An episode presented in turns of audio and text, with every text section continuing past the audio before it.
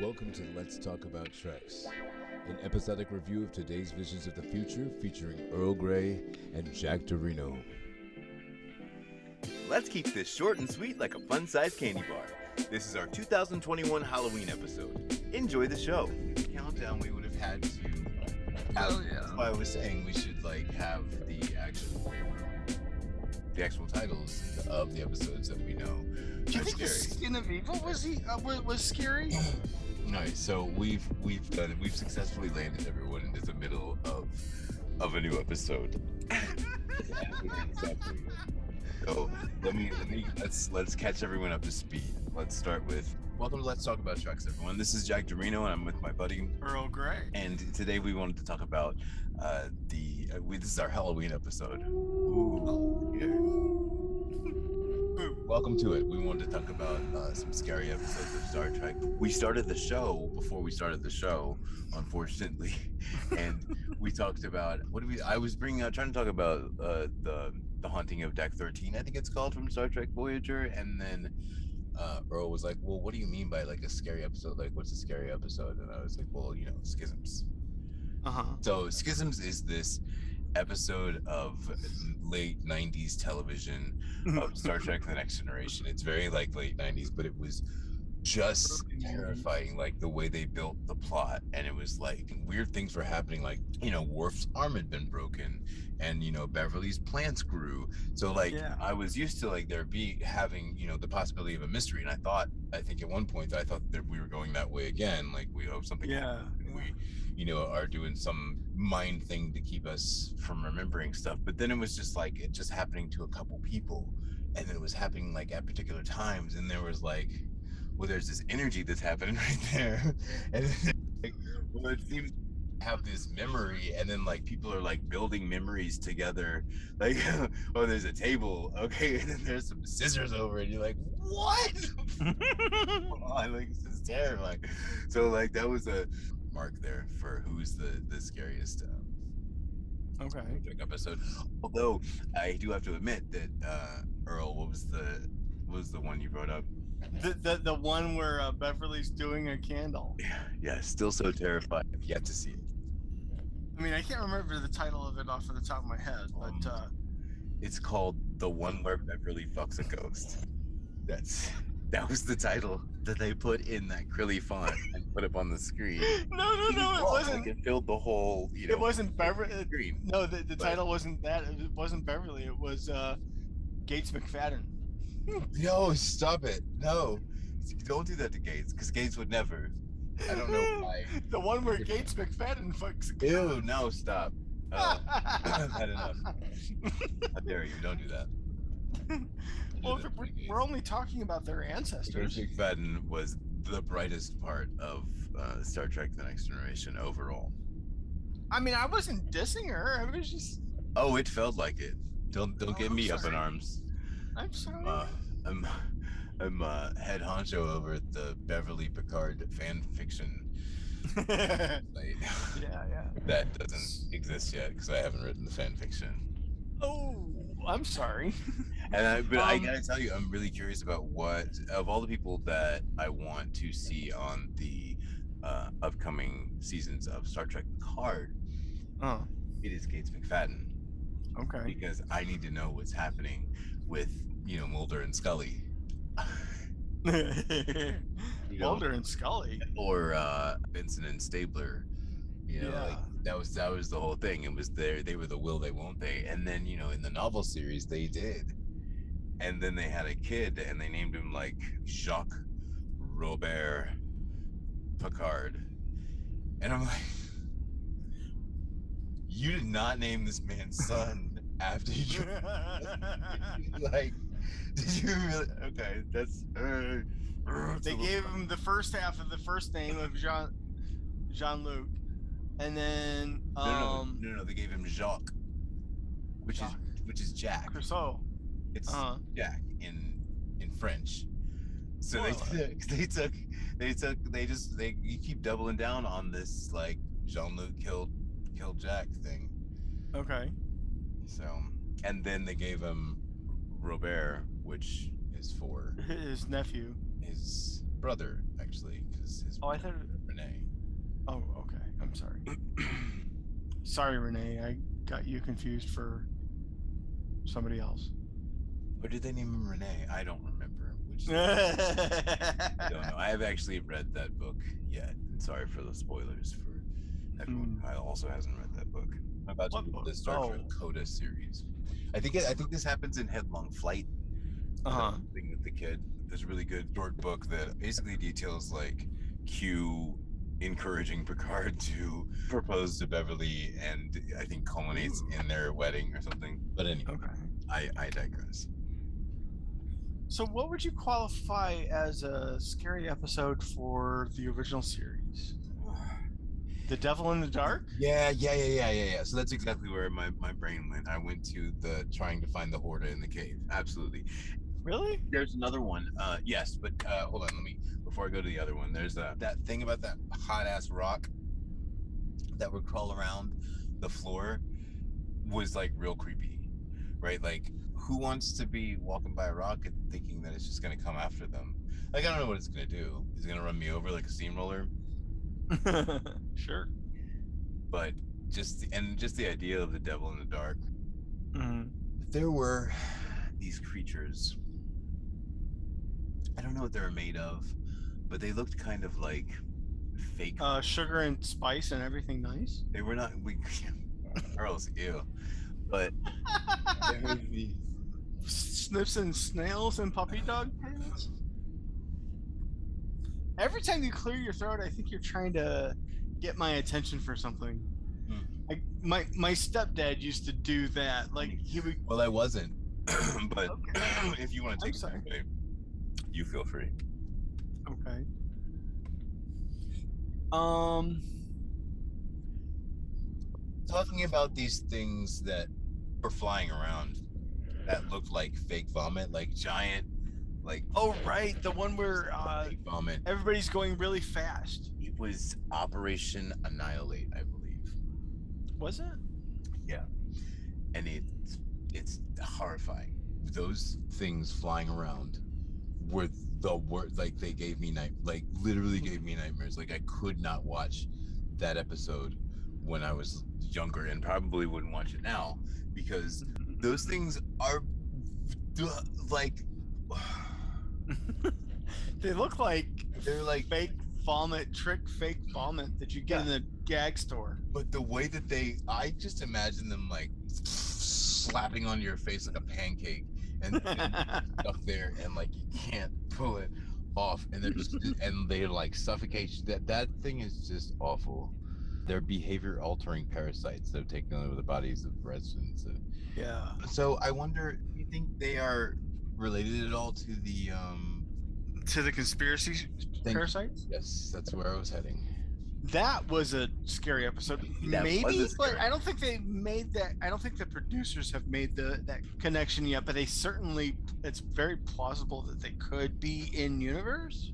is there a biological advantage to taking over the mental capacities of the host or is it better well it doesn't matter they're parasites so they don't worry about keeping the host alive they're not they're not uh Well, the parasite does need the host alive for as long as they need it to be alive.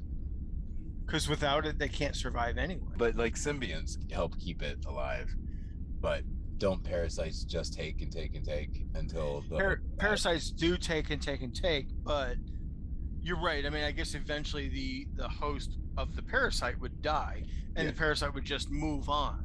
Whereas the symbiont is dead without the host, so they benefit each other. sure so i guess if a if a parasite wanted to keep the host alive Yeah, like, like like a vampire. Just do you suck your victim dry, or do you leave enough blood in your victim that they can make more blood? And if they, you know, are making more blood automatically, biologically anyway, then you don't Uh, need a new victim. yeah parasites are greedy and short-sighted symbionts Well, the single cell organism parasites, but you know, the higher animals of like an actual mythological vampire would be short sighted. Ooh, so I have this sudden flash of an idea Oh, yay. serial fiction, right? Where this- like so like the 30th century, like mid 30th century, right? okay. when there's no Starfleet, right? And they haven't been around for like 75 years. So we're like post burn, but pre Burnham, right? Okay. And in this audio fiction, there's this Trill, right? Who has this like quantum slipstream drive, right? And he's and he's joined, right? And Okay. he goes around and he uh he takes he takes the symbiont out and puts it in another body and then eats the old host and then takes his symbiont out and puts it in another body and Who who eats the old host? The new the new the new host. Oh, why does he have to eat the old host? No, it's just an easy way to get food. Oh, okay. You don't have to worry about food or replicators or anything. Oh, okay. You just cook it. And that way he's also eating the evidence. Grind down all the bones. Oh, and that way when they finally find this this trill right he's inside like a non-human ho- non-trill host but where does breakfast like, food come into that? trace trace evidence of all of the other hosts inside of him because he's eaten all the other hosts yeah, but you called it serialized fiction. Where does breakfast food come into that?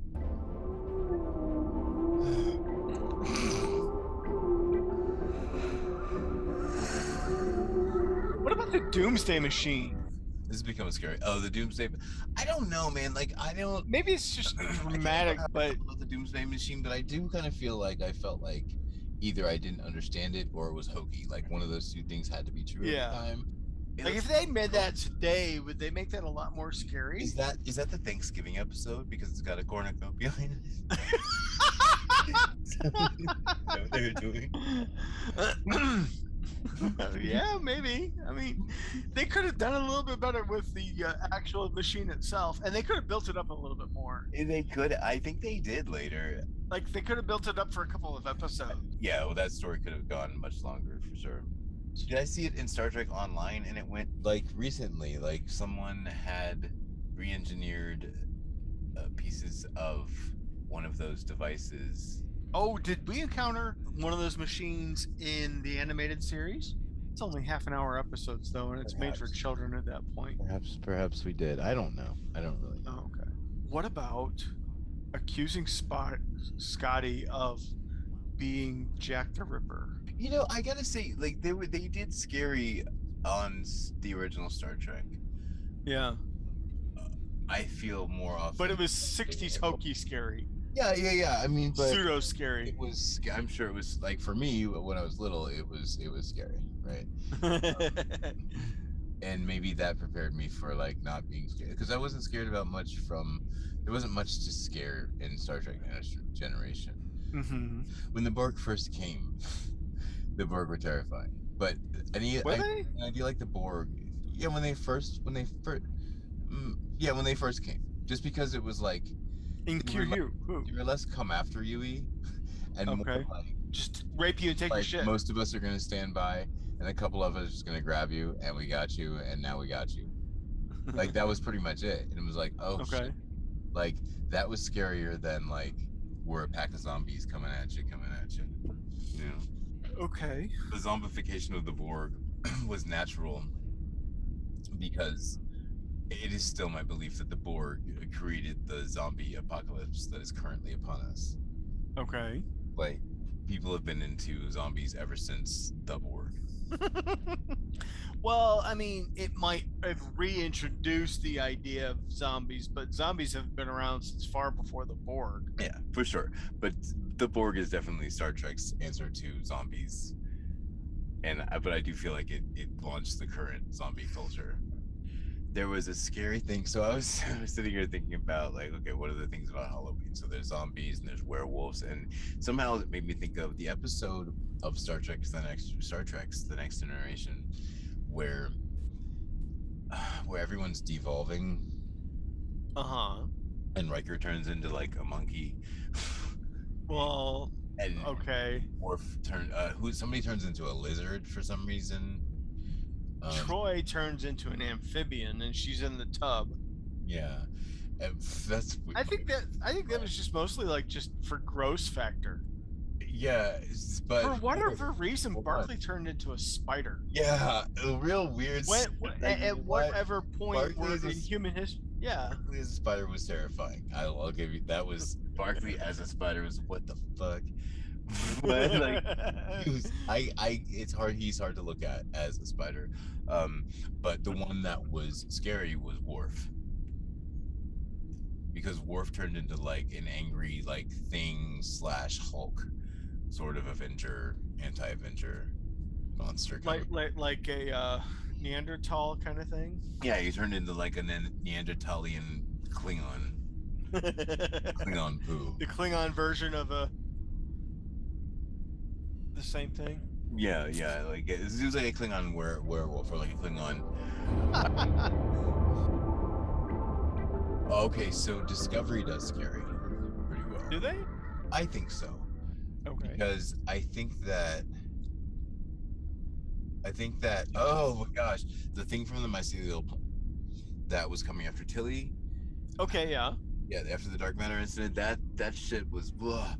oh, and the idea of Armus from Star Trek: The Next Generation, the Armus, the trash bag monster that killed Tasha Yar, Yeah. like that idea was scary. It was it was scary. Yeah. It, it, it was.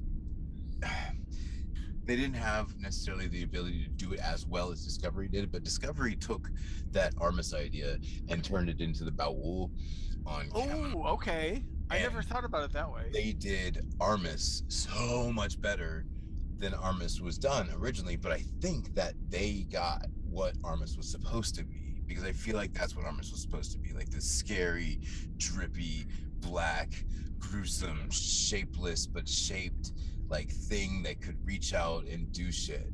What if the Ba'ul were the thing that birthed Armus? So like I thought about that too, and I also thought about like so what if like what if what if uh instead of leaving because what what happened with Armus was that the apparently the inhabitants of the planet had like brought their their bad feelings and their negativity and all their bullshit out of them and like left it in a puddle on the planet and then left the planet right Yeah. so all alone because whatever what Yep. so I was thinking, well, what if the, um, uh, why am I trying to call him Talaxian? What what the hell am I thinking? Um, the Kaminarian. What the hell is Yeah. Saru? Uh, Camino. What the f- what the hell is Saru? What- I don't know. Um, he is a, a humanoid cow, No, yes, he is, but a what? A cow furry. He's a Kelpien. Oh, Kelpien, yes. Yeah. Because he, What if he, the he Kelpie- grows if off the, Kelpian- coast of Alaska. Anyway, what if the Kelpiens sloughed off all their negativity, but stayed on the same planet with it? Ooh. Why would they do that? Maybe they couldn't leave. Didn't know any better? Couldn't leave? Okay. Yeah. and like that's why it lives underwater like because it can't survive i don't know man uh, I, I do think that that Armus thing was a scary concept. and i do think that discovery did true and ultimate justice to the idea and concept of Okay. Armus by creating the Ba'ul in the way that they did, because I really think that that's what they were going for. in in star trek the next generation and had tasha yar gotten killed by that it would have okay i would have been okay, like much better than the trash bag monster that we had okay. Here's one that that kind of might not occur to some people. What about TNG season three, episode six, Booby Trap? Eyes in the dark. that All those nightmares okay. that Troi was getting. yeah, yeah. yeah, I'll give you that's creepy. Yeah, yeah, yeah. So that that was a schisms type thing where like they Yeah. they had to build the mystery, and it, they and it was difficult to figure out what the hell the mystery meant once they put it together. Like, wait. I mean, I still think of helium that way. Or wait, wait helium, hydrogen. hydrogen is one moon circles. Yes. Okay. Yeah, the eyes in the dark, the one moon circles. Yeah, I still think of hy- hydrogen that way. Yeah, so we all. I think I think that that's one of those stick with you things. But also, what unfortunately from that episode sticks with me. You know what it is. it's Counselor Troi floating in darkness like she's Uh-huh. tracking Superman. like, I'm trying to find you. you, where are you? And it's like yeah. they really made her like get up on some strings and hang in the air in darkness and be like, I'm trying to find you. Are you serious? Yeah. Okay, that's cool, man. That's Yeah. That's, that's cool. So they they tried their best too. I think that what they were trying to do was what Star Trek Discovery did at the end of season two, when okay. Burnham jumped into the wormhole. like, had it been a, a little bit more like spark, like maybe they should have, you know, run a run a chainsaw across some some aluminum at Counselor Troi when she was there floating in the air and had all the sparks and stuff going off like they did with Burnham. like maybe that Uh huh. her but you know her hair may have gone up so we wouldn't have that would have been bad so probably not Um, her hair. yeah her big big poofy hair that she had at the time Oh, okay. There was one that I was just flipping through and I was reminded of, but it wasn't the one I was looking at. It was, um, oh, well, oh, I think the title is something like I can't remember what season it's in, but it's something like blank pages dark or hidden dark page. Dark page. It's it's the one where Lo- Lwaxana Troi sees a little girl like stumble into a puddle and then flips Yeah. the fuck out and has a fucking seizure and faints. Well, she she's she's working with these highly telepathic. They only communicate with telepathy, so she's trying to learn their language and telepathy in the way they communicate with pictures instead of words. She's also trying to teach them how to communicate with words. Yeah, and everything that she's doing is not helpful. Like, girl, can you put your stuff put your stuff aside for a second so you can try to focus on communicating? Because what you're doing has Yeah. nothing to do with the communication between the Federation and these people. This is all some personal bullshit. Like, okay, so you had a girl, a daughter that died. Go see a therapist. You're getting in the way of the mission right now. Could you step down for a little while and maybe Counselor Troi can handle this? You know, like be able to handle this whole thing and Okay. like see to you every once in a while while you're hanging out in sick bay because Yep. really you have lost your mental facilities. no, you have. I wasn't talking to you. Oh, okay. I'm sorry. All right. So uh we will be right back after these After these messages. This is just like an audio cue. It's just do it straight away this time. Boom.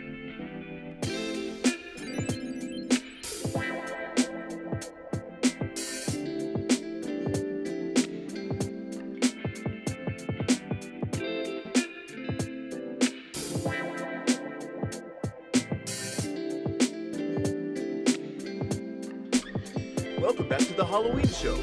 This is part two, where Jack and Earl talk about Star Trek The Next Generation, Season 6, Episode 5 Schisms. Do you want me to turn on my, No, my no, it's fine. camera No, it's so you fine. read my lips? No, it's fine. No, I'll be able to hear you. I won't be able to hear Oh. the show. Oh. Six, Oh, okay. five. Why so cantankerous today? Not. You're being cantankerous. You're being cantankerous, sir. I would say it's probably a good two thirds of the ship, You're probably a good Two thirds of the ship. not barely. you're you're barely two thirds of the ship. On the other hand, your screen is probably like a tenth of my size. So Oh, oh, I got a small screen. yeah. I do have a small screen. I'm, wa- I'm watching on a laptop, so that is a true, true factual statement. So I guess from your perspective, it, it's barely there in the corner. Sure, sure, you're you win. You win this time, sir. Damn you, gravity!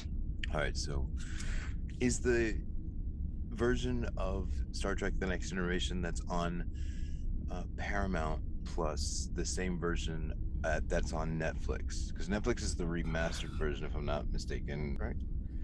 I don't know. Um, Well, that's good. It sounds like we're very, we're a very authoritative show. We can we're your go-to for all of your Star Trek news, information, and trivia. That's good on us. we're- For we're not a it's authority. We are a review show. We don't have to be authority.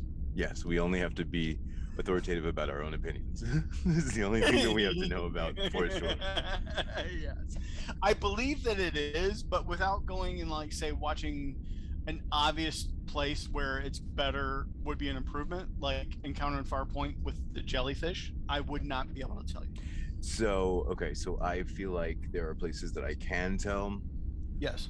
There's, for instance, the very opening scene, which Mhm. is we just have the the glorious starship USS Enterprise NCC 1701D in the lower left-hand corner, heading Mhm. toward the upper right-hand corner where there's a globular cluster, which Picard discusses, toward which they are going, and it Mhm. is my opinion that for some reason it seems like the ship is a little too bright, like glowy, like it has like as if Mhm. there are like bright lights re- pointed towards it and they are reflecting off and it's creating like Mhm. sort of a glow around the ship.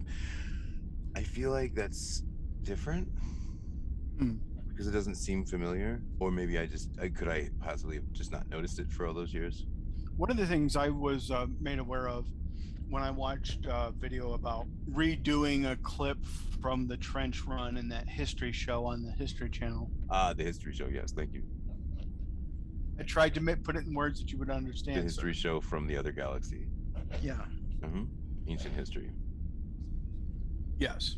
Well, to them, it's ancient history. It's a long, long time just- ago. Well, but far, far away. yeah, the light is just now reaching us. So to us, it's new. Wait, since galaxies are moving like really, really fast, and solar systems thereby are moving really, really fast, if one can, would we be able to see the light of ourselves? Or do we know? We, I guess we don't move faster than light. Never mind. I take it all back. Sorry for interrupting. so anyway, they, this channel was making a modern clip of that, and they were pointing out how the light better reflected uh, on the digital model, better f- reflected the light in the surrounding area than when you drop a model when you do the uh, practical effects because Sure. the light might not always be the same on the model set as it was in the actual insert. Yeah. So it's not. It's not always so perfect, which I think gives it more of a realness to me. Oh, okay. Well, in this case, they were putting, they were in a trench and they're putting shadows on the X-wings the way they should have been when they were in a trench, not fully well litten. Litten. Past tense of lit. lighted. So my first comment Yeah. was how tricked out Riker's pillow is. It's funny that you latched on the the pillow because I did notice the pillow just now and how like it's like very silvery and like shiny and sparkly. It's really neat. Yeah, but his pillowcase is blah. What caught me about this uh, scene was is this the advent of like Riker after dark hair? well, and and Mr. Frakes is a bear wolf shoulder Wha- oh, pads. because of the beard? Is that what you mean? No, look at all that finely groomed, well manicured chest hair. in Oh, I I don't think I noticed it. And, and not only that, but but does Riker seem to you like somebody who wears pajamas in bed? it- I don't know what that was. I don't know why you want to call it pajamas. I don't think that's what it was. like we didn't. I don't think we saw him from the waist. I think it was just like a wrap over. Like he just like wrapped that around himself, and it just yeah, that was like No, a no, robe. no, no. He was laying in bed with it, and he definitely had Yeah. He was laying in bed with a robe. Leave him alone. People do that sometimes. It's okay. It's like nothing the feel weird. of the draping Mm. cloth on their skin? is their... the the choice that he made to because you know it was a choice to bring the Riker after dark hair to engineering with him like because Yeah. it's clearly like it's split into like two points like one one pointing at each eyeball so yeah. i it's it's like it's almost made as if as if it you know like he did it intentionally like that is that what geordi's laughing at is he like is he like i can't believe you brought the after dark hair down here Well, I think what he did, he didn't take the time to fix his hair. He just put his uniform on and left. he definitely put those two points down to his eyeballs no, that's the bedhead hair. he and picard's date are are wearing the very same hair Jo- Geordi's laughing at you're, dude. You still sporting your bedhead there? I can tell you like, just got uh, out of bed. home, home slice we we here in the 24th century have a thing called gel i don't know if you heard of it talk to data he's got a lot of it he borrows it from Odo. Today's got a whole like a whole closet full of gallons and gallons of hair gel. The shit gets frizzy, you know. Like sometimes, you know, it's a static builds up on the bridge. You know, the warp field builds up on his fluid servo internal fluid servo mechanism. I was really glad. I was really glad when we switched scenes from Riker After Dark to the uh, to the uh, to the scene that has Pippi Longstocking in it. Oh, who's the Um, guy just hanging out behind? Oh yeah, yeah, yeah. The guy with the guy, the guy with the belt, right? He's got like this like this like half inch thick long belt that's like not in the right place where you put your belt. Like I don't think Oh. his belt is doing anything. I think he has belt as a decoration, which makes it more like a I think he's part. Of, I think he's part of the uh, the the uh, behind the scenes crew. he's got a uh, first contact He- undershirt on. He's he's getting ready. He's he's he's testing out the new uniform styles. Like they saw him and they were like, "That is the basis for a new Starfleet uniform. Look at that. That's a that is a that is a first contact uniform undershirt." I was really glad when the uh, when the scene switched and we got to the Data's poetry section because I do so love Data's poetry. Like I don't know why everyone else seems so annoyed by it because it's really like Geordi's put down of it is like, oh, it's clever, but I'm like, that's really, but that that's good. Like that's what you want to do, like with a with a good rhyme, you know. uh huh. Well, the thing is, Like he just put down Lil Wayne's entire career. the whole thing's just about like clever rhymes. Uh huh. yeah, what I thought was kind of a put down to everybody is they just sitting there describing what an ode is and how an ode is about you know things that inspire us or people that inspire us or uh, you know a major impact on our lives Sure. and then he does his cat and he could have picked picard or Riker or Geordi, who's given him a lot of social behavior interaction. Oh, okay. So that's why everybody was all butthurt about it. Yeah. okay, he, picked- but he picked was his like cat. you could have done you could have done a poem about anything or anyone. You could have talked about the ship. You could have talked about the, the captain. You could have talked about your best friend Geordi. You could have talked about your little friend Barclay. But instead, you talk about the mother fracking cat. The cat for real. I mean that that that and that's that's one of those Asperger's traits that people latched onto that really you know they, they picked up on about data and people with autism and Asperger's in when this show was out that really moved you know that's like that's what it's like that's Asperger's right there Cats are Data's kink. I would love to have Data as a has like a best friend who's a Caitian. That, would- would be the best friendship of my two best friends that anyone ever had. That'd be awesome. like an odd couple of uh, data and a Caitian. They'd be just as nimble as each other. They could live in tr- in, in trees. Oh yeah, there you go. Oh, and Data could pick him up out of the water, straight up out of the water, like a fucking weirdo, hold, him, hold him by the front of his shirt. Um. Okay. You know, like he did with Wesley in Encounter at Farpoint. Yeah, yeah, yeah. I, I, I Oh, did I explain the joke? Shut up! It's funny and you know it. Mm-hmm. So are we gonna do a show or are we I just? thought we were doing the show. like just to just and and it's apparently we're doing apparently we're doing Star Trek hair because the hair okay so Beverly Beverly Crusher Beverly Picard is what I almost called her. Beverly Crusher goes through so many different hairstyles during this show and this is not one of my favorites. This is like the Elizabethan like pullback with the barrette thing. Like she has to do bangs. Like Be- Beverly's pretty good with bangs but Beverly's also good without bangs. Beverly's great without bangs Okay. so uh Um, I mean, right now she's doing the doctor thing, and she sometimes you just get your hair enough out of the way with the barrettes, just so that it's functional, and you you you just got maybe she I mean, just got out of sure. major surgery or like uh, th- something. that's if i'm not supposed to everything on the see like if we're supposed to pretend like we don't see the bump on the top of her head that clearly indicates that they've put an extra hairpiece on her head like you know and then like sort of like pin What- that back what- into her hair so like okay so What bump? there's there's a bump on the top of her head that clearly shows that she's got like a wig on Really? yeah She doesn't have a wig on. she does Why? When? so come- that she can. Yeah, they they have her in a wig, just like Data's in a. Well, I don't know if Data's in a. Data's in a partial wig. I'm sure.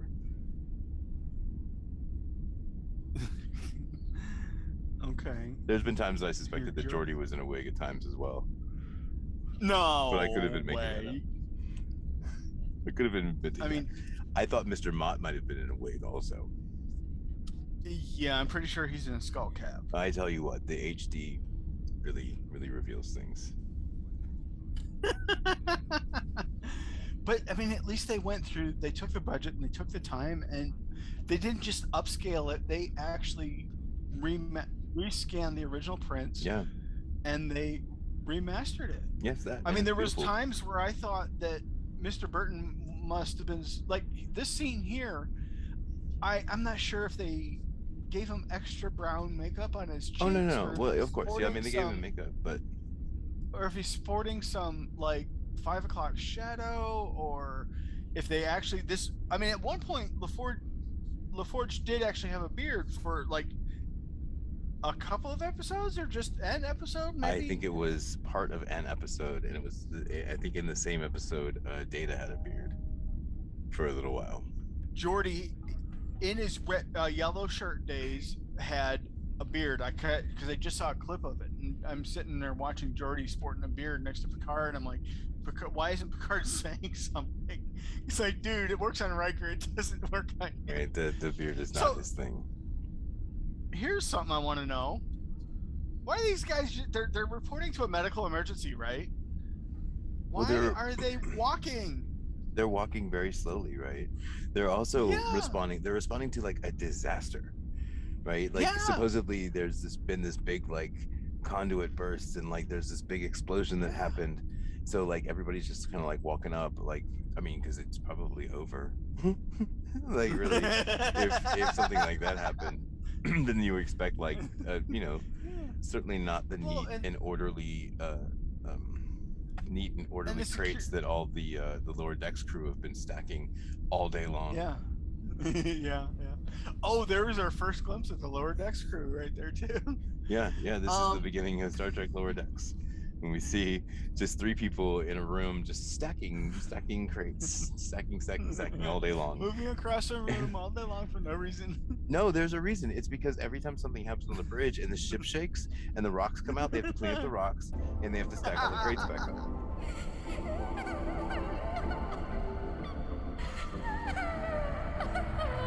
So this scene right here where she's leading him into the thing, and he's blind right now because he's got his visor off. yes I wonder if they consult an actual blind person in what they would expect and how to treat them in the situation so that you know how much leading would the blind person need to get his head in that being as this is Star Trek: The Next Generation, I'm betting you that they did exactly that to make sure that they played it true to life. Because otherwise, it would look odd to someone who's seen a similar scene before. I Mhm. think. I don't know. I put it. I, I have uh, confidence in uh, in the producers of Star Trek: The Next Generation that they sort of like look down those avenues and make sure that they're doing things unoffensively. well they i don't think they really did anything offensively because um, all she really kind of did was um touch him and guide him in the right direction she Sure. didn't Oh yeah, I wasn't saying that it- she did do it offensively. I'm just saying that yeah, clearly, like clearly she didn't. Hmm. And maybe if she'd done it a different way, then it would have been. But they did the research. Is what I Mhm. like to believe. why are there screws 20 20th century phillips Yeah. screw head Yeah, I noticed the very out the same console. thing. He's rubbing his hand across the console about 1746 or seven or so, and and there we have two two Phillips head screws, and the screw heads aren't even turned in the same direction. So it appears as if someone hasn't been doing their preventative maintenance on the bridge to make sure that everything is in accordance to regulations, because that, my friend, is a thing that's regulated. The direction that the screws, screw heads are are facing. what do you mean the direction that they're facing Like if if all of your screw heads are pluses, then there are pluses all over the ship. okay Like no X's, no partial pluses. if they're all x's then they're okay Yeah, yeah. So they have to be pluses, like you know. It is funny that these people are in the cargo bay looking for like some sort of subspace disturbance, right? And then when he finds it, like people, all these random crowds of people just like walk up from behind him. Like, where did all these people come from? It was just him and Geordi. And then as soon as they find it, these people are just, oh, we just happen to be walking by. Oh, and we're here too. Like they just come out of nowhere. Hey, we're all here. Oh, what is that? There's a thing over there. Oh, how funny that we just happened up here when it appeared. Oh, you found it? Oh, it's over here. Like, where were they? Where were they all? Is that a cargo? Were they stacking other box bottles? Is that what's happening? Are those bottles or boxes? or Probably, crates? yeah. What do you think is in those? I've always, I always wondered. Well, the one, the blue ones have radioactive sy- symbols on. them. Oh, Actually, in a way, so the yellow, they have, they both have radioactive symbols. What do on we keep in there? One of them has a picture of Deep Space Nine on it. Before Deep Space Nine was Deep Space Nine, maybe. Yeah, the yellow one definitely has a picture of Deep Space Nine on it. It's got the circle and the circle, and then the three, three little tines, and that's it. I was gonna ask, do you think Worf really recognized his trigger and understood his trigger? Do you think he even acknowledged Riker it? Riker did. I think Riker brought it up with Well, with Troi. Yeah, certainly.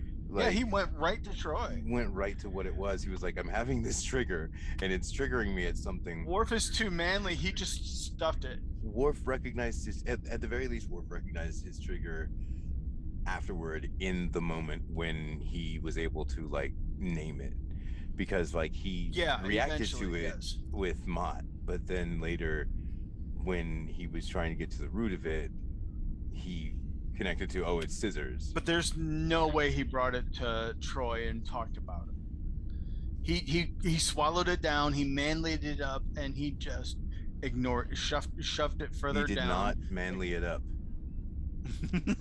He Klingoned it down.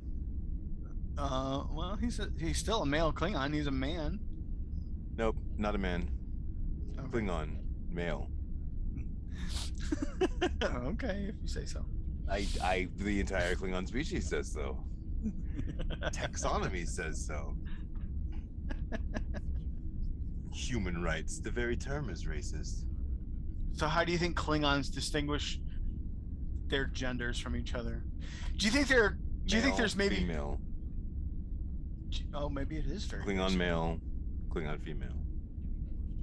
Do you think that uh, maybe there is uh, more than two genders for Klingons? Do you think that there's one that has four dicks? Is that what you're getting at? no, I'm thinking. I'm wondering if there's Klingon, some Klingons that have one, What? and, and maybe some some female Klingons that have one too, not penis but vagina. Do you- do female Klingons have two vaginas? Oh wait, but now you've created a whole other thing. What if they're they're part they're Klingons that have both like they all have a penis and a vagina? They're all hermaphrodite. I, I imagine Uh-huh. I, I do hope at some point we will refocus on the Klingon uh just the Klingon species because we did it we had a good season of it in Discovery and I could definitely do it again at some point in the uh in the near future. That would be nice. Uh Okay. Picard's probably not going to do it. Discovery could do it. At least we could get like a couple episodes or something. But I, I really am very interested in seeing, by the way, how the uh, Klingon Klingons have evolved in the 31st century. Oh. So is this this woman standing next to Troi in the green dress? Yes. Is she the same woman that was sitting next to Picard? No, no, It no, no, went no, no, no, no, no, That's not. That's so not who was the chick sitting next to Picard? That was Tracy. So Tracy is Lieutenant Jae. Uh, Tracy Tracy Lee Cuoco, I think is her name, uh, the actress, and the the act the uh, character is Lieutenant Jae. So for some reason, Lieutenant Jae, who's often a security officer, sometimes a helm officer, um, is is being escorted to Data's poetry reading by Captain Uh-huh. Picard, because they I don't know Oh. like everyone's sort of paired off. Well, Riker Riker has uh, Troi, just it's him and Troi. Yeah, Riker and Troi. Was it was it Geordi and Beverly? I don't know. I don't remember what they what what the configuration was now. Yeah, I don't remember. But I do know that in the conference room. Okay, so in the and this is what I was thinking of. This is the, the configuration I was thinking of because there is a part. So they're in the conference room and they're trying to figure out how to like close down the subspace anomaly, right? Like, and in in our current watch, Mhm. I don't think we've gotten to the point yet, but we will likely get to the point as as we're talking about this part. So like, So data says that the subspace rift or whatever, the energies of it are like interacting with the bulkheads, right, of the ship, right? So it's Mhm. so, it's- so Picard suggests, well, can we beam that section of the ship out into space? And when he says that, Troi loo- Yeah. looks at Data like really hard, right? Like she's just like staring, like staring at him, like, "Oh my god, what is Picard saying?" And then Beverly is looking like at him and swallowing, like, "Oh my god, what is he talking about?" Because what he is suggesting is that they that that they can transport not only a section of the ship but also a subspace anomaly with their transporters. Can you transport a subspace anomaly with your transporters? sure. That's a good I don't question. think that that's a thing you can do. Otherwise, we could just transport the Bajoran wormhole from one place to another, Mm. And thus Troi is looking like like she's trying not to laugh and staring as data to data as her anchor, like data, please talk us out of this. While Beverly looks at Picard like, what is this man talking about? He has lost his mind. I'm a doctor, and I know that you can't transport a subspace anomaly with your transporters. It's a That's- magic anomaly. Can you transport a warp field? Can you transport subspace itself? Because those are the things that you would need to do. You would need to tra- transport an entire subspace field and the whole all of Mhm. the energies of a subspace rift. You would have to be able to transport them, which is why Yeah. uh, so in that case you just take the nexus and you beam parts of it away and it loses its effect Well, this isn't the Nexus, i but know but okay. it, there are the Nexus is a little bit bigger than that. it's a subspace ribbon Oh, okay. Right. so a subspace rift subspace ribbon You'd have to. Well, yeah, the Nexus isn't made out of matter; it's made out of energy. So you shouldn't be able to transport or even lock onto it. exactly my point about a subspace rift Okay. so why would he even suggest that you're going to beam a subspace rift off of the ship Um. that's what i'm saying. this the building said so. Of the scene while we're in the holodeck is the creepiest thing Mm-hmm. and I know exactly why this is the Halloween episode of Star Trek because like as it's Uh-huh. building in like they bring the darkness in right because they walk in it's just like a normal bright Yeah. holodeck and they put themselves in like a small bubble of light in all this darkness and then they have something that sounds like insects like big like those big beetles like those big Egyptian beetles like just crawling over each other in big piles What, the like the hissing cockroach? uh no we know like those beetles Oh. with the pinchers on them or is it pincers Oh, like the uh, rhino- rhinoceros beetle? rhinoceros beetle. You know, like just a bunch of those in the distance, in the dark, crawling around each other in big Mhm. piles over on piles of bones. That's what it sounds like to me. Actually, the, it's really the, the clicking and the drip. Well, they I think they were calling it a dripping, but oh yeah, clicking. Yeah. You're right. See, you, you seem to think that there was better descriptions to get the tables that they wanted. Well, I mean, I don't think number one, I don't think the computer. I don't think the computer gave them what they asked for. Like number one, they asked for Oh, a okay. conference table, right? And they give a table Mhm. That when I say it's like a wooden t- table, it's like a it's like a table for a a, a- feast, right? Like uh, Uh-huh. like like it's What? just it's not a conference table. And then when so then Geordi's like, no, it's too high, and What? immediately I'm like, yeah. It's too high. It's not a conference table. It needs to go down to where like you'd be sitting at it because the computer gives us this like I guess the computer uh, defaulted to giving us a standing conference table, but if it's a standing conference table, then it should be like one that you would get on a starship, not like a wooden like table that you would do like cooking Well, on. I don't understand. Uh, not- What not- happened not- with that? God, God forbid they use something that the uh, production crew can carry in quickly and easily. and set on a mark. yeah, the computer should be able to beam in anything that you ask for. hmm right. So instead, we're just like, uh, do we have a table? Is there a table somewhere? Anybody got a table? We have this table over here. Some- I mean, it's somebody, wood. somebody get Yeah, somebody that'll get- work. It's a table. Just bring it in. It says table. Here, it says table right in the script. It doesn't tell what kind of table it is. Just bring in a table. Whatever.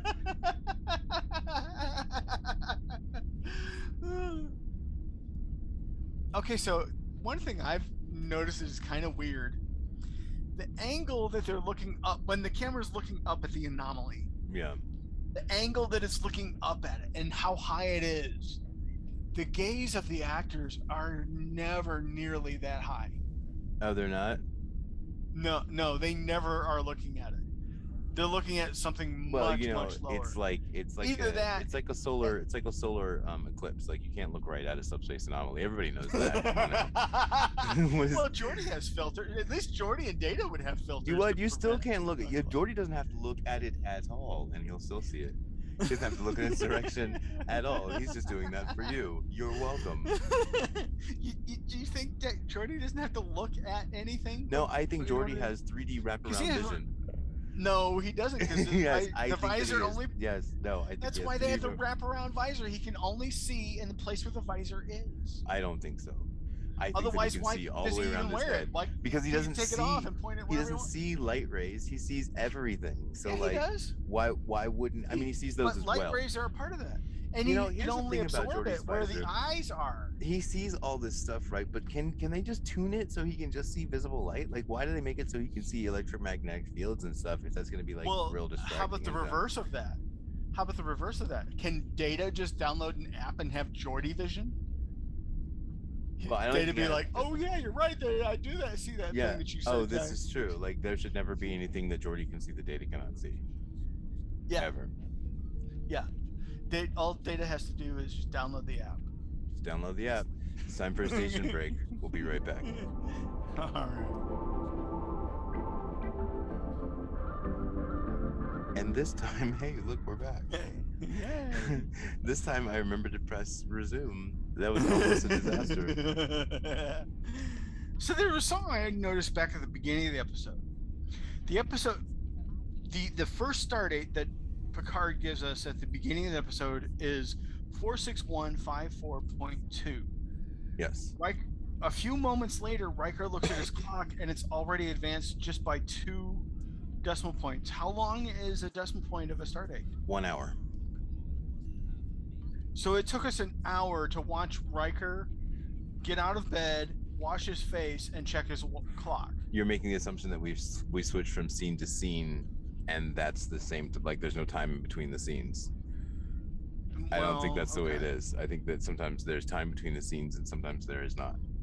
If they're related okay. scenes, like if something's happening, here, like Yeah. if they're talking to each other, then we know that Yeah. the time is the same. But like, if it's something happens and then that scene closes and then we go to the next one, like I, there could Mm. be any num any amount of time between the scenes. I don't think an episode happens in an hour. As a matter of fact, I think that No, uh, no, no, generally an episode of not. Next So- Generation, like this episode, probably took course over the took place over the course of like two weeks, is what I imagine.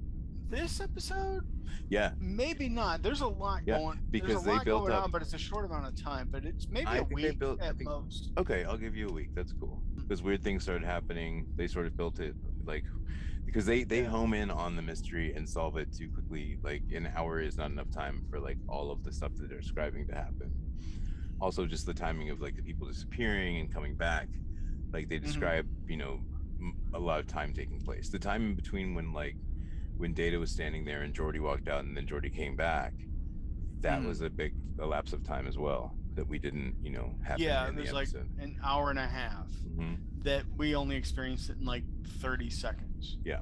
Or maybe a minute. Yeah, if that much. Um, certainly, and I understand and respect that, but um, I I've always assumed that at least after the at least after the captain's log and cutting to the first interior ship scene is the the captain well sometimes they even show it. The captain's recording his log at the end of yes, and by the time they cut into the ship. Yes, this is part of the rule of connected scenes, because he's Mhm. talking, it's a voiceover, and then he's, you know, completing it as we get into the scene. So those two happen, in, you know, Uh-huh. at the same, t- you know, in in flow with one another. yeah. But there's no saying that like after we come back from the not like when we come back from the from the intro, sometimes it's you know the next second, and sometimes it's you know an hour later or whatever time later. how do you think they recorded that Riker getting abducted with the the string hang yeah that's the upside down superman they put him on a on a blue like dolly and and drew that forward and then erased it. Okay. The string hang is that? Yeah, they did the same thing earlier. Uh, or, yeah, earlier in the episode where they um they were bringing the uh the security team and Beverly were responding to the disaster uh, that didn't happen, Yeah. and somebody Yeah. brought an anti grav uh Uh, like dolly with them, and that that was sort of like the same the same effect that they used with uh with the Riker. anti-grav dolly was only off the ground by like a few inches. They probably just blew out the light, made the lights so bright that you couldn't see the wheels under it. that the camera Sure. Yeah, hundred percent. I also believe that uh, they may have gone. Did they go back and retouch these episodes and add effects and stuff? Um, because it's- they retouched the episodes, but they didn't, and they don't think they necessarily added effects. I don't That know. I, is I definitely have a glove. I see it. Oh yeah. So in honor of uh, Halloween, I'm also going to posit, and then I'm just going to go ahead and believe that the actor playing the the the alien here um, Mhm. is is Doug Jones. I'm just going to tell myself that's Doug Jones in there Why J- Doug Jones? because Who's like it looks Jones? like it's Doug Jones is Saru in Star Trek Discovery. Oh, are you sure it's not uh, Jeffrey Combs? Yeah, it, it might be. It might be. Thank you for reminding me of that guy's name because I've decided that uh, there's a new Jeffrey Combs in uh, in in, in uh, the new Star Treks. Yeah. oh yeah. It's the guy who plays Linus, and he plays Arek. Who's alright? I don't remember his name. We'll get back to it later when we're doing a show Okay, about Star Trek sorry. Discovery. My bad. Oh, okay. Sorry. No, it's me. I did it. So when Mark Riker's washing his face in the bathroom at the opening episode, he reaches into the sink and it's already got water. When did he turn on the water? When did the water get in there? Why is he just sitting there with a sink with full of water? More importantly, when do you use sonic cleaning and when do you use water cleaning? Like, That's a good question. do you yeah. use a sonic? Shouldn't you have a sonic sink if you have a sonic shower? So do you splash sonic water on your face when you're trying to wake up? You just like you just dip your face into the sonic shower for a second. yeah. Just wah, turn it up to like the high volume. Like you don't even need coffee anymore. Who needs raktajino when you're in a sonic shower? Just turn that puppy up. Or or Jack Dorino. Haha, just kidding. Uh, Jack Dorino's gonna put you to sleep. He does not put me to sleep. I'm so amused. I am very amused by Jack Dorino. That was a sex joke, Okay. but I digress. Clearly. Oh, because he's gonna wear me out. And now you've explained the joke. Thank you. Oh, okay. Thank you. Yeah, I got it. I'm a Earl big boy. explains the joke. Bing. That's your new segment. Earl explains the joke. Ah, okay, so um. That I might make a drop for. That would be really amusing. Earl Actually, explains I- the joke. so the the aliens here, I thought that they, I never remember seeing their face. Yeah, so I think these- they would have been yeah. remained more creepy Yeah. if you never saw their face. I believe the same is true. I think if we hadn't seen them, it would have been a lot more menacing. I, I Mhm. am a little uh, stymied as to why they went in the direction of actually showing them, but I guess it was to make them, you know, come off as more real. I suppose that was. Yeah. Plus, I mean, it, the show's only rated P- TV PG. It's not rated PG, um, twelve or whatever the TV Maybe equivalent the is of PG. maybe the faceless aliens would have been more menacing, so they. More too menacing for the episode. yeah. Yeah. Because maybe uh, the- it's not a horror show. you know. Yeah. Were there the horror sen- shows back in this day? Sure, there were. I mean, when. Buffy the Vamp- Vampire Slayer started. I'd always around. thought that was like a dramedy somehow. Or am I thinking of Carlarsa? No, not Clarissa. Sabrina. Sabrina was more of a dramedy. Sabrina explains it all. Clarissa, the teenage witch. like I would like to do the show of uh, Clarissa explains it all to Sabrina, the teenage witch. yeah.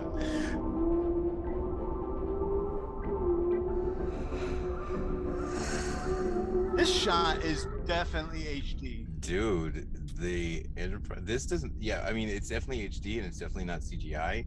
I think. I mean, it's Mhm. gorgeous. Like, and I'm used to the Enterprise always looking better as a model, but it also looked yeah, like it looks different as a CGI model. Like on Picard, that is Uh-huh. clearly a CGI. Like it's clearly a different model. I can't say it's clearly a CGI model, but it's definitely more metallic to me, Okay. and it looks heavier and solid. And this one Rather is like for some Resin somehow model. this one looks like soft and like just like warm to the touch. Yeah. And like The Enterprise should Enterprise, be warm the Enterprise from Picard looks cold to the touch okay. somehow. Like if I were to touch Oh, like cold. were like cold metal out, metal out. And if okay, I touch the Enterprise. D that I'm used to, it would be like warm and plasticky. You know? Oh right, okay. Oh. What what did you think of the teaser of this episode? I mean, I thought it was very confusing. was it just I the intro was- saying we're nearing a globular cluster? No, the actual teaser right up until the cut for the credits. It was the whole bit right up until Riker goes to No. Yeah. Okay, so they nothing really happened in the teaser of this episode. Yeah, yeah. So this is the thing about uh, Star Trek: The Next Generation is that sometimes the episode opens and it seems like nothing's really going on at all. Yeah. Like, but the setup of this episode was Geordi La Forge is creating a new sensor array. So that's what I, I forgot. I Well, like. I don't know if I forgot or I never noticed, but this whole episode Yeah. was about Geordi's new sensor array that failed, which is what got me on the thing about like. Does does Geordi have like some successes that he's done? Like, what has he done that's so great that puts him on the Enterprise? You know, like so. The, here's Oh, oh, so here's another reason why. so you you're saying he failed at this? Well, yeah, his his sensor array. His sensor it- array pierced a subspace domain, domain and disturbed aliens that kidnapped the crew. Like, Yeah, but that's not a failure. That's an in, inadvertent uh, side effect. Where it worked, it did what they wanted it to do. what did it do? It Oh, they had a 26% greater sensor input. Yeah. Okay, fair enough. Yeah. Um, but un- unfortunately, it had the effect of tra- attracting the aliens, Yeah. the, Yeah. the subspace aliens. Yeah, now they might alien- find a way to maybe add later on add some shielding to prevent that Yeah. from happening. So here's the thing. Uh, there's a series of novels that happens, you know, I guess in response in in a way to this episode. Okay. Um, and those novels, I feel like they're Voyager novels. Okay. uh, but they could be next generation. I don't really remember uh, because it's sort of like it's sort of like a lot of the novels uh, post you know between when the you know in the time when the, the series was off the air and Uh-huh. when Star Trek came back. Uh, there was a lot of crossover, so like Yeah. sometimes uh, in my memory the crews can blend or shift Yeah. as, as my mind wills them to. But anyway, Or- there was an like adventure they- with the with who with these uh, subspace aliens, and they were called because they were solanogen based aliens, is what was determined in this episode. And from that, the author created these uh, Solanae, is what they were called, and they lived in this discrete subspace domain, this discrete ter- discrete tertiary subspace domain, Mhm. and there was some sort of there was some sort of uh, menace they were fleeing in their own subspace domain. So the reason they were kidnapping the people from the enterprise was they were trying to see how they worked right? And so they they so that they could uh, bring themselves into our domain because their domain was becoming uninhabitable for them. And they were dying off. So they were trying to figure out what, how we work and then create a pocket of they so they created a pocket of our space in their space figured out how to go into it Mhm. and then they were going to create a pocket of their space and our space for them to live in and i think by the end of the of the you know uh, story about them in the novels they had created like their own their own pocket to live in peacefully i, I think Okay. Well, yeah, that's one thing that's kind of struck me about this episode is they didn't try to, they just treated them as a threat, and they just like, there was no yeah, there was no attempt to make contact. Riker's just straight up, no, these guys are bad. We need to squash them. Sure. I mean, I get their perspective. Like they, they, all they're doing is kidnapping people. Like they don't have a greater context. When Riker says they're more more than simply curious, I disagree. I think that they were just, well, maybe more in the regard that yeah, they're looking for a place to live, in their you know in some other for, part of space, but they're not being nefarious about their actions. But yeah, I mean, it depends on perspective. Like from Yeah. from from from uh, I was about to call them But- breaks. From Riker's perspective, uh, they're menacing. Like yeah, they were menacing because they came in and they cut a piece. Of cut his, they keep kidnapping him and not letting him sleep, and not letting him like get good sleep so he could be like ready Yeah. for work and ready for life. And they cut off his arm and reattached it without his permission or knowledge. Like I that's pretty invasive. Like that seems menacing and and and more than curious. Mhm. The other thing I wanted to point out what happened when the Spanish first invaded? Well, came in and investigated the uh, South American tribes, and then they came back years later. Uh, what in what had happened to the the span or the uh, South Americans in the meantime? What if Riker and Ensign Ra- Rager uh, got some sort of some subspace smallpox like the Spanish gave to the natives of South America? And that's why there was no resistance when they got back. Okay. Yes, perhaps that. I, I think there, there's so many loop, so many o- open threads that they could have pulled on on this at the end of this episode. Plus, they did the uh, point, ball of pointy light, bright light thing again too. It just disappears and nothing ever happens of it again. But They did. I Um, didn't really understand why it needed to be a ball of a, a little ball of light. That didn't really make sense to me. I don't know because it wasn't. It was like a, a subspace rift. So, so why would a subspace rift then turn into a little ball that seemed like a child that had been birthed by Deanna Troi? I didn't. I didn't quite get that. well, why was um, it a spore? I don't think I don't think the subspace rift away? turned into that. I think they sent like a probe through just at the Oh. last second. Okay, that that makes sense. Well, I think we've reached the end of our Halloween episode. Uh, sure.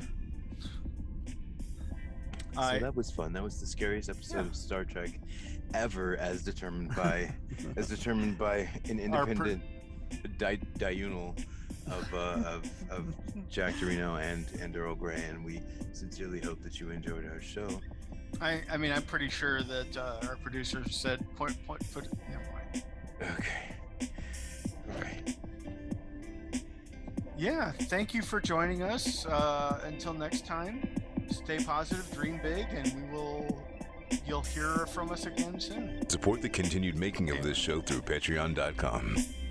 Let's Talk About Treks is a production of Anodyne Relay supported by the Star Trek fan community of listeners like you. We review the copyrighted works of Paramount CBS's Star Trek team, of whom no copyright infringement is intended. You can reach us via email at email at letstalkabouttreks.com. You can leave us a message at area code 202-804-6312.